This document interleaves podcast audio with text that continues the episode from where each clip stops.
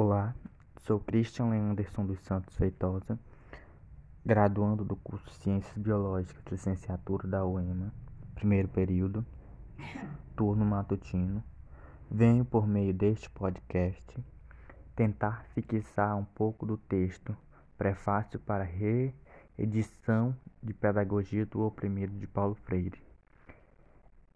É um dos mais importantes entre os livros de Paulo Freire o próprio educador concorda com essa avaliação.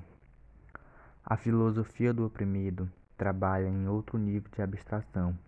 O livro A Pedagogia do Oprimido explicitava inequivocavelmente o alcance universal das ideias e das proteicas do educador.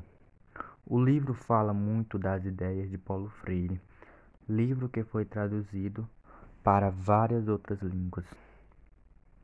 No livro A Filosofia, a Pedagogia do Oprimido de Paulo Freire pode ser vista como uma nova sistematização do pensamento de Freire.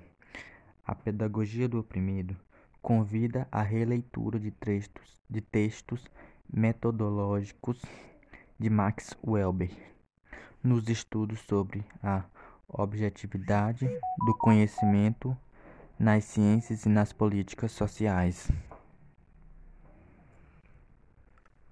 As situações concretas e leituras mencionadas por Paulo Freire nas primeiras palavras do livro documentam ingavelmente a presença de uma ordem social opressora que se exprime na interação entre opressores e oprimidos.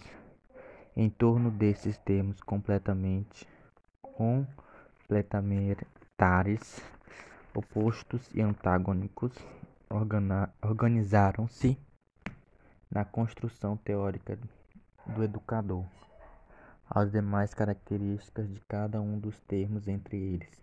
Isso é, chama muito a atenção essa relação de como isso encaixa em meio à educação, na qual o opressor seria o educador, isso é, o que repassa todo o conteúdo,